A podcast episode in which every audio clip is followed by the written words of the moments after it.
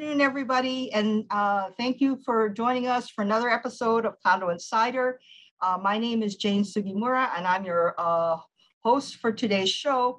And I'm really pleased to have with uh, as my guest today uh, Tyler Dos uh, Santos Tam, and he's running for the City Council seat for District Number Six because Carol Fukunaga, who currently holds that seat, is uh, term limited, and so it's going to be an open seat. And you know, this is part of a series of uh, programs that I'm going to be doing uh, for maybe the rest of uh, this year.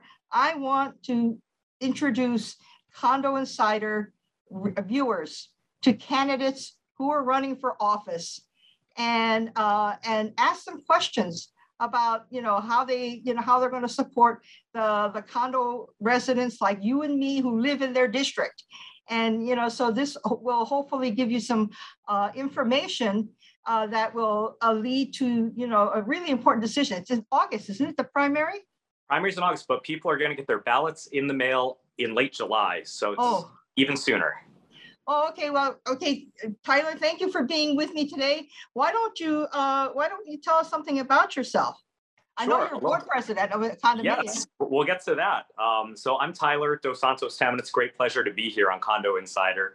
Um, as Jane mentioned, I'm the president of my condo association at 801 South Street. Um, we're at one of the newer buildings, but we're one of the largest condo associations. There's about 1,040 um, units uh, in this property. It's both buildings, A and B.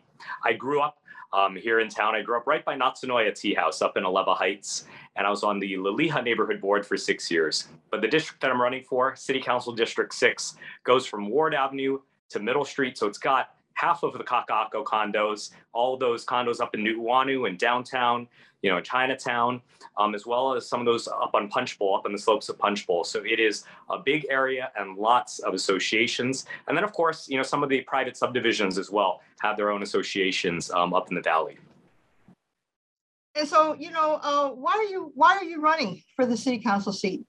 Well, I was on the Liliha neighborhood board for six years, and I definitely saw how the city government affects people's lives. From the time that you wake up and, and cook breakfast, that's city water, take a shower, city water, you go to um, you know work or school on a city road or a city sidewalk if you walk, and then you know you curl up in bed and uh, brush your teeth at night and you know you've, you've dealt with a whole bunch of city issues all day long and for condo owners uh, in particular you know the way that we interact with um, city government's is a little bit different right we often have private uh, trash pickup and, and things like that. And we have to deal with our own sort of water distribution once it gets off, um, you know, the city lines. And so, you know, there's a lot of things where I, I, saw as a neighborhood board member and a resident of the community where the city has to step up and the city can be proactive and be a partner um, in in helping people, you know, live uh, the best life that they can here on this island. And I'd like to step up and serve our community and be a leader who can get that done. Okay, and you know, um, and I, I have lived in you know con- I've been living in condos for many many years in in uh, and you know one thing what I've learned, and I've been advocating for condos for over 30 years of the state legislature and city and county, when I find out that I spend more time educating people because people don't understand what it's like living in condominiums. They think we have a ton of money. Uh, you know, so so so you know they they think they say, oh well, you know, you live in a condominium, so uh, you should be paying more because there's more of you. It's like, excuse me, you know, uh, and you know, so you know, we have issues like you mentioned with the city rubbish removal right? Single family homeowners, they pay real property taxes and they get free rubbish removal. But if you live in a condominium, I mean, you, you pay real property taxes and you look at a condominium building with maybe 300 units and look at the property taxes. If, if each unit pays $1,000 a year uh, with 300, I mean, that's what, $300,000? That's right. a ton of money. And we, we have to pay for our own rubbish pickup and our rubbish pickup is, you know, it's not peanuts. It's like 5,000, 6,000 a month. And that comes out of our, our homeowners pockets. And, you know, so, uh, you know, a, a, a, lot of times, you know, we're in, we're, we're at the city council, uh, you know, grumbling about how come you guys are discriminating against us. I mean, uh, and with the bulky item pickup, uh, you know, we have to sing about the fines and it's like, but you know, and I live in a loop where we have a bunch of condos. And this may sound silly, like children, but you know, they, the, the, the, uh, uh, with bulky item pickup, you know, you have to, you can't put it out early. You have to put it out like the night before Right, right. right?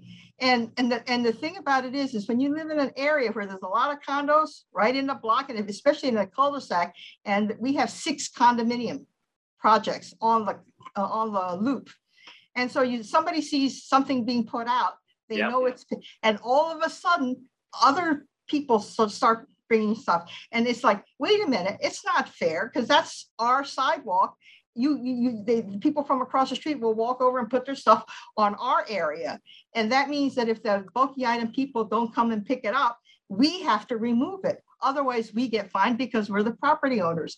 And, you know, so it's like, do we post guards out there to tell the neighbors to not put their stuff on our, you know, but, you know, it, it, it, creates some issues. And, you know, so we, I, I'm glad when, you know, they set that program up, they asked our group, you know, to, to kind of assist them. And, you know, we, we, we sent out emails to all the different associations, asked them for feedback and what kind of issues are, you know, were they dealing with so that we could tell the Department of Environmental Services, you know, how to, because the, the, there- it was a pilot program for a while. But, you know, we have worked with the city on issues like that. And, you know, and I can remember going to hearings for John DeSoto years ago. He wanted to change the rate that, uh, that condominiums get charged for water and sewer. Hmm. And we, we get charged a lower rate than single family homes.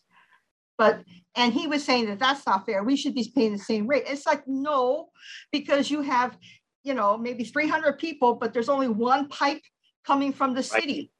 You know, And we- it's and not all like we've got three hundred types that. were, you know, and, and so it, it was a long, hard fight we had to fight with them, with the city, when, you know, so that we, we, we, so it's, it's, you know, there's this ongoing relationship with the city for day, daily, you know, issues like, like you said, water, sewer, uh, rubbish removal, and it's all, and property taxes.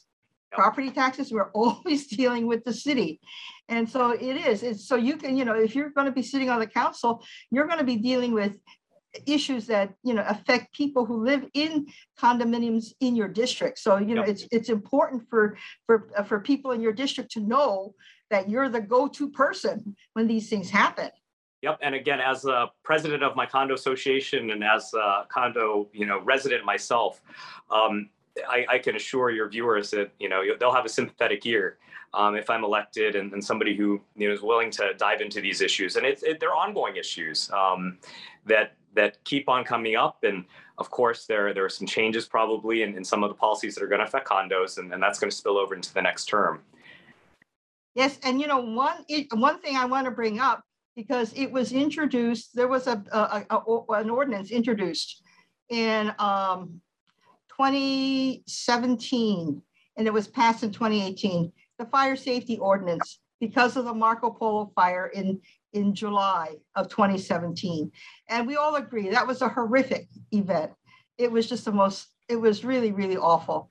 And, um, and, but you know, what happened, uh, and, you know, some of us, including me, think that, you know, the mayor at the time, it was a knee-jerk reaction. He decided he wanted to mandate fire sprinklers in all high-rise residential buildings. And we, and there was a lot of pushback. The, that's why it, it, you know, the ordinance did not pass until 2018. And when it did eventually pass, there was an alternative. In other words, it wasn't you shall, everybody shall, you know, put in fire sprinklers. And it wasn't because we were concerned about safety. I mean, I think most buildings in town thought that they were safe. Right. But, and that they were being somehow penalized uh, because of what happened at the Marco Polo. But, you know, they want, it, it's expensive. And nobody in town had money in their reserves to pay for a fire sprinkler system. It, exactly. millions of dollars. And you even know- if they did have money, they were already planning for, you know, maintenance to the elevator, maintenance to, you know, uh, the painting the outside of the building, made a, number of other things they probably had planned for years. And to have this dropped into their lap um, is clearly a, a big burden that they never were prepared for, and, and there's no way to be prepared for um, in a short amount of time. Right, and you know, so what, and, and our group was part of the task force. We were appointed to the task force that came up with the alternative. And the alternative was that if you didn't want to put in sprinklers, you could do a life safety evaluation. And that's where a licensed professional would come and inspect the building and tell you how to make it safer. Okay? Because these are all older buildings. We all recognize that we could probably make things better to make it safer to address the concerns that were raised by, you know, the uh, bill. And so, you know, so that was, a- and that was cheaper. It was cheaper, more economical, you know, for, for the, uh, and you know, because a lot of people didn't like it because they, it still meant that they had to spend money. And so it wasn't like it was, you know, everybody was, eh, you know, in favor of it, but it was better than, you know, putting in sprinklers. And so back in 2018, we agreed to that. And here we are, here we are, four years later, and the bill is in the process of being implemented. And we're finding out that we are, there are so many problems. There are over 360 buildings that were originally on the list that were subject to the fire safety ordinance. About 60 of them are exempt from sprinklers because they're under 10 stories or smaller, or they have open exterior corridors. And the fire department has deemed that that's safe. They don't have to, you know, put in sprinklers. So they're exempt from sprinklers. And there are buildings in, in Waikiki like the Wailana or the Waipuna, Yacht Harbor Tower. They're open exterior corridors. They're big buildings, but they have open exterior corridors. They don't have to do sprinklers. And, and so um, the life safety evaluation is, you know, I think out of 300 buildings, the, and I, and I get copies of the reports that the fire department submits to the city. And the last report was April, not April, it was uh, March of, uh, it was, in fact, it was a month ago. Hmm. And about 240 buildings have submitted their LSEs. Okay, so almost all the buildings have submitted their LSE. Do you know how many have passed, have gotten past these scores? Right. It's a very small number, right? 16. That's a tiny fraction. 16 out of 247 buildings. That means that you got over 200 buildings in Honolulu who don't have passing scores, who technically have to put in fire sprinklers or do something else. Okay, and here we are in 2022. But on top of that, we had a pandemic that happened in 2020 that kind of shut everybody down, which delayed the life safety evaluations from being done. So we got an extension because our deadline for completing the life safety was last year. Okay, and then so it was extended to May 3, 3rd of this year. And Karen Fukunaga submitted a- a- another bill recently that was signed by the mayor. I think he signed it last week. Yeah. Bill 37. And so the deadline for completing your LSE is now August of this year. So it's what? May, June, July, four more months. Yeah. To, for about 60 buildings. Right. But our, but in order to um, get a passing score, I mean, what are, are the, the next deadline for us, because my building has, we, we did our LSE in January of 2021. And our deadline for compliance is May 3rd, 2025. That's three years away. We couldn't put in fire sprinklers even if we wanted to, because that's, we don't have enough time. We are one of what, over 200 buildings in Honolulu that have to get building permits Right. building permits. Yep. And, and we, we testified before the city council weeks, a couple of weeks ago, and we basically said, what are you guys gonna do? Here we are, there's over two hundred of us. And, and re, you know, all of us have to get, you know, if we have to do fire sprinklers, we have to get building permits. How are we gonna do this? And how are we gonna get it all done by May third, twenty twenty-five? Right. Well, as you know, my background is actually in the construction industry. And of course, the permit backlog at DPP is one of the, the biggest frustrations, I think, for the industry. And so we share that um, not only with condos, but the contractors who are doing this work. It holds up their ability to get things done too.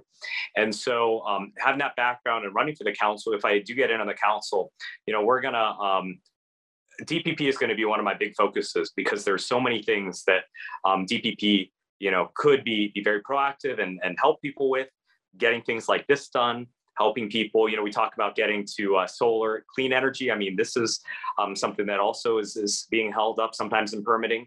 And of course, just people wanting to do renovations, whether it's um, in, in a unit or whether it's, you know, in their single family home. I mean, there's all of these things that are being backed up. And it it sometimes is a difference between you know life or death and it is the difference between paying you know a certain amount now or who knows how much it's going to be in 2025 if we have to wait and wait and wait for a permit. And so it really is you know something that we need to fix and you know i'm willing to roll up my sleeves and um, get really uh, acquainted with with the, the folks down at dpp and say you know what can we do better and how can we get this done? Because it is so important to so many people um, who live in condos here on this island Right, and you know, uh, another thing too, uh, you know, what we're finding out be, because back in 20, you know, 18, when we were working on this ordinance to begin with, um, no, no, like I said, nobody knew we were going to have a pandemic. Right. So, so then now we had the pandemic, and the pandemic has resulted in what they call supply chain shortages. Right. So even and we're, a lot of us who have completed our LSEs, we've had to do little repairs, you know, fixing our doors, uh, you know, you know, getting getting and, and we have to wait longer to get right. these products into Hawaii. Plus, it costs us more money, and oh. and and so this is all, you know, and and two things happened in 2022 that were nobody knew about it. We found out early in in, I think January this year, that insurance premiums for high-rise buildings with no fire sprinklers were going to go up.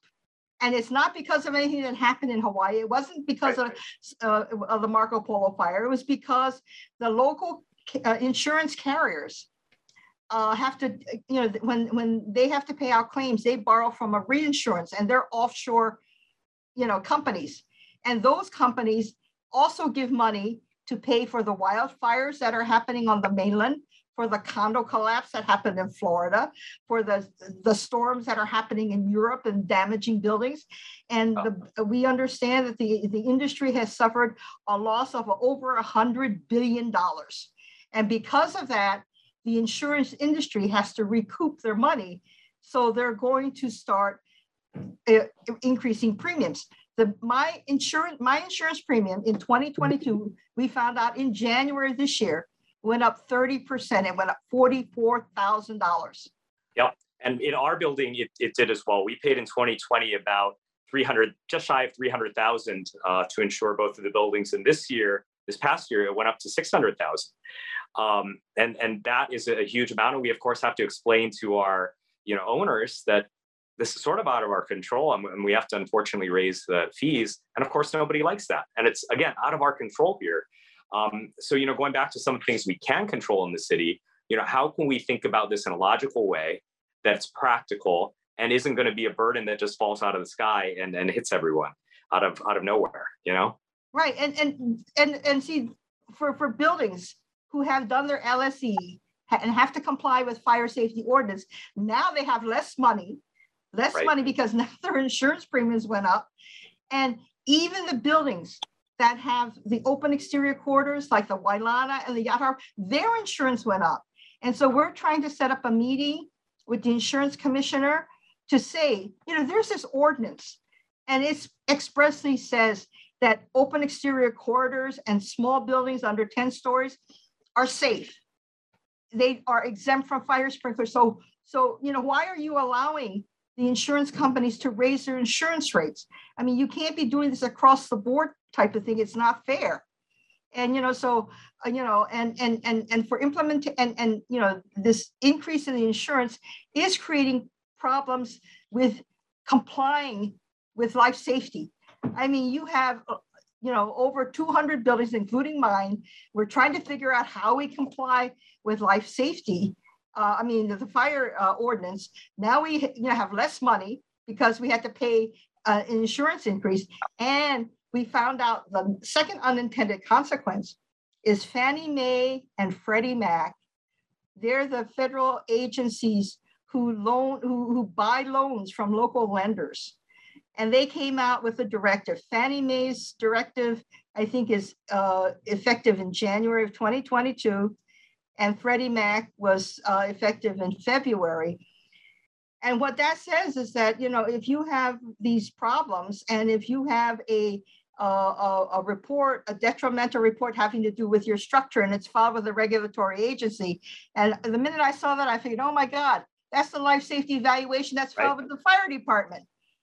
And how there's over 200 buildings in, in Honolulu that are that way. That means that even now, uh, if you want to do a fire sprinkler, and you and and typically because we don't have money in our reserves, you go out and you borrow money. We can't even right. get a loan and and you know because we're not eligible because now we have a detrimental structural report filed with a regulatory agency and and you know if, you know some people say well and you know well, how are they going to know and are they going to put things into effect i'm the board president of my condominium i'm getting calls yep. from realtors representing prospective buyers and i got a call from a financial institution you know, saying. We are too, oh, and we're a yeah. new building, and we're still getting this. Um, they want, and, they're asking me about reserves, yep. asking me about raising maintenance fees. Are we going to do that?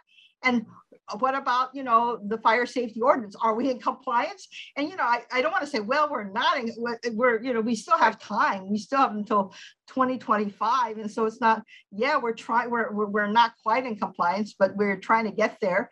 And it's just really difficult. And, you know, Carol Fukunaga set up a permitted interaction group, and I was part of that group.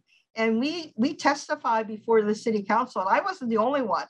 There was uh, Jonathan Billings from uh, Touchstone Properties, and we had uh, some uh, somebody from uh, uh, Hawaiiana, and we had Sue Savio, you know, for the insurance yep. industry, and we had a lot. Of, and, and basically, the bottom line is is these unintended consequences are making it very difficult for condominiums to comply with this fire safety ordinance. And so it should be suspended, repealed, but something has to happen because if if if if, if you know the, the deadlines don't change, I mean you're you're going to have 200 buildings, you know, right. in in in it's it's a it's going to be an awful mess and and you know a, a lot of these um, lending requirements you know a lot of these older buildings are kind of where people you know young couples maybe are getting their first apartment their their first place that they can buy. And if you're getting caught up in this uh, this fannie mae requirement and you can't buy into or can't get a loan for a unit in somewhere with a black mark whereas a cash buyer can simply just come in and take it. I mean this really is detrimental to the sort of affordable housing issue right. that we have of getting people into their first place that that they you know um, can raise a family in or you know downsize into whatever the case may be. Um, so there there's that connection too between housing affordability and uh, everything that's going on in this industry right now.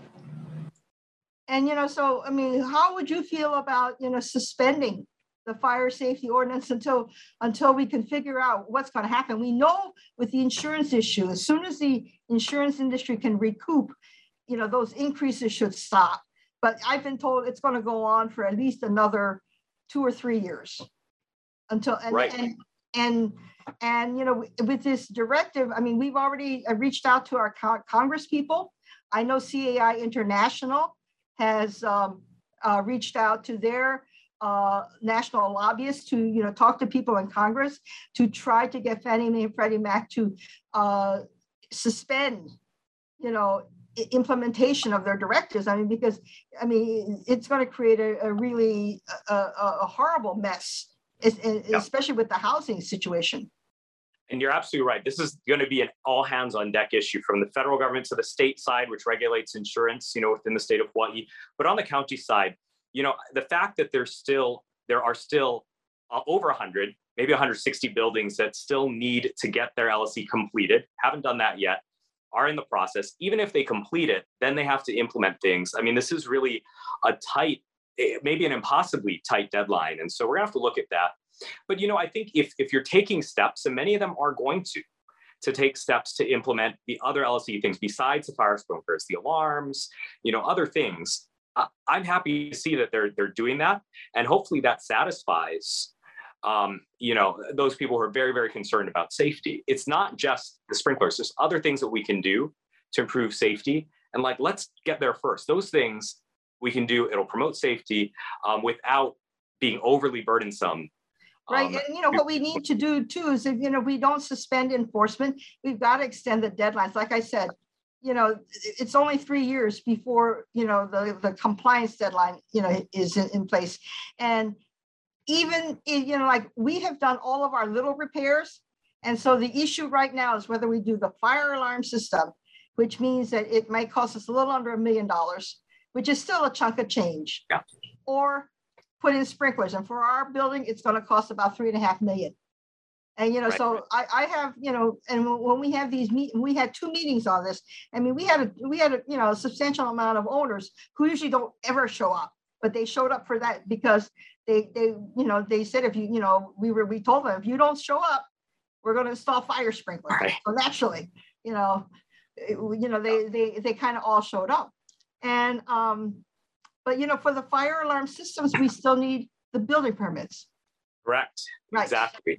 So And- we and I need to have, we- we need to have a fast track method. If, you know, if, if the city, in other words, if the city wants us, wants to help us comply, they gotta give us the means and they control the permitting prop, process. And like I said, there's over two hundred buildings out there that are gonna need permits if they're gonna do fire alarms or fire sprinklers. And right now, there's not, you know, none of us can see a way how the city can do that. Right. And, and this brings me, I think, to something that's going on right now at the council, which is Bill 44, which creates a fund, you know, to help condos with this, which I think, you know, is great and clearly, you know, I would support. But in addition to simply the funding, it's all the mechanics behind that, right? So, you know, we could create a fund, but if everyone's going to sit in line to get a building permit and everyone's still waiting to complete their LSE and everybody's waiting for all the parts to arrive from, you know, uh, China or Japan or Korea, wherever it's coming from, Right. the fund itself is not simply going to be the solution. So we need an all, you know, all of the above approach, which includes, you know, the fund from Bill 44. And then of course the question is how do we get money into there and of course get it out to, you know, the the these associations that are trying to do good for the residents. Right. And you know, what's really, you know, kind of strange in the pig, in the permitted interaction group uh, discussion, we found out that there are some buildings, the reason why they have another LSE, they really think that the bill is going to be repealed. Uh, And we keep telling them that you can't rely on that because it, I mean, that may happen, who knows? But you cannot wait until the last minute because you're gonna get dinged. And, you know, right now, you, you have most of the buildings in Honolulu, you know, have done their LSE. Like I said, there's over two hundred who have not gotten passing scores, but, you know, most at of least they them, tried, right? Made a good faith effort. That's, Right. you know, at least we've got, we've got the report, we know what's gotta get fixed. Right? So, you know, we're halfway there. And the problem is now we're dealing with enforcement. How do we, how do we get our permits? How do we get our supplies and materials? And how do we get the money to pay for all of this? Besides paying for our insurance increases, you know, because of the, you know, uh, the insurance market and paying for everything else that goes with, you know, trying to maintain an aging building. That's, that's what we're all dealing with. Definitely a lot to work on in the next city council, especially those who represent areas like District Six with a lot of condos are going to have their hands full working on it. But I'm ready to roll up my sleeves and work with uh, all the stakeholders to try to get something done that's practical, that's you know reasonable, and isn't going to be a huge burden. That's a total surprise, you know, to everybody involved. Right, because like I said, you know, when we started this process, we, we, we negotiated in good faith with the city. We came up with the alternative of a, of an LSE as an alternative to installing sprinklers. And if, if we didn't have a pandemic, if we didn't have the insurance increase and the, uh, the lenders, you know, directives, the Fannie Mae and Freddie, then maybe we wouldn't be grumbling. We may probably, but not as much. But right now, it, it, it's gotten to the point where where you, you see a lot of frustration out there in the associations saying, how are we going to do this?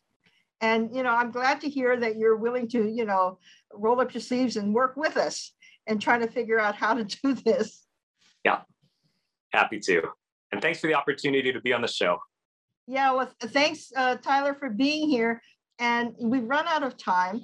So I want to thank the uh, listeners and viewers uh, for uh, joining uh, us on this episode of Condo Insider, uh, where I'm uh, interviewing candidates who are running for elected office in 2022. It's going to be an exciting year.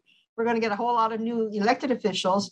And uh, but for condo people, I, I urge you to learn, get to know your candidates, invite them into your buildings, and uh, do coffee hours, ask some questions, hard questions, because these elected officials are going to be making decisions that affect your day-to-day living. So you better get to know them. Bet, get you know you got to be their best friends and and hopefully you know that will be the case with you tyler and we can come and rumble to you and you can be our knight in shining armor in the city council my door is always open well thank you very much for being with us tyler and thank you uh, to our viewers for joining us for this episode of Condo Insider. Please join us next week for another uh, episode. It will be Raylene Teno, who will be your host for the show.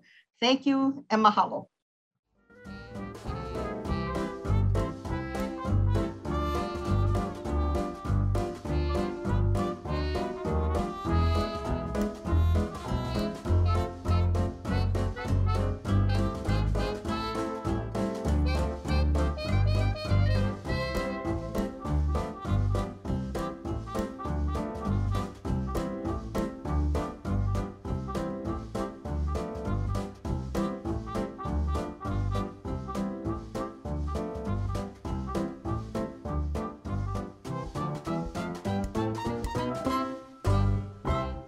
Thank you so much for watching Think Tech Hawaii. If you like what we do, please like us and click the subscribe button on YouTube and the follow button on Vimeo. You can also follow us on Facebook, Instagram, Twitter, and LinkedIn, and donate to us at thinktechhawaii.com. Mahalo.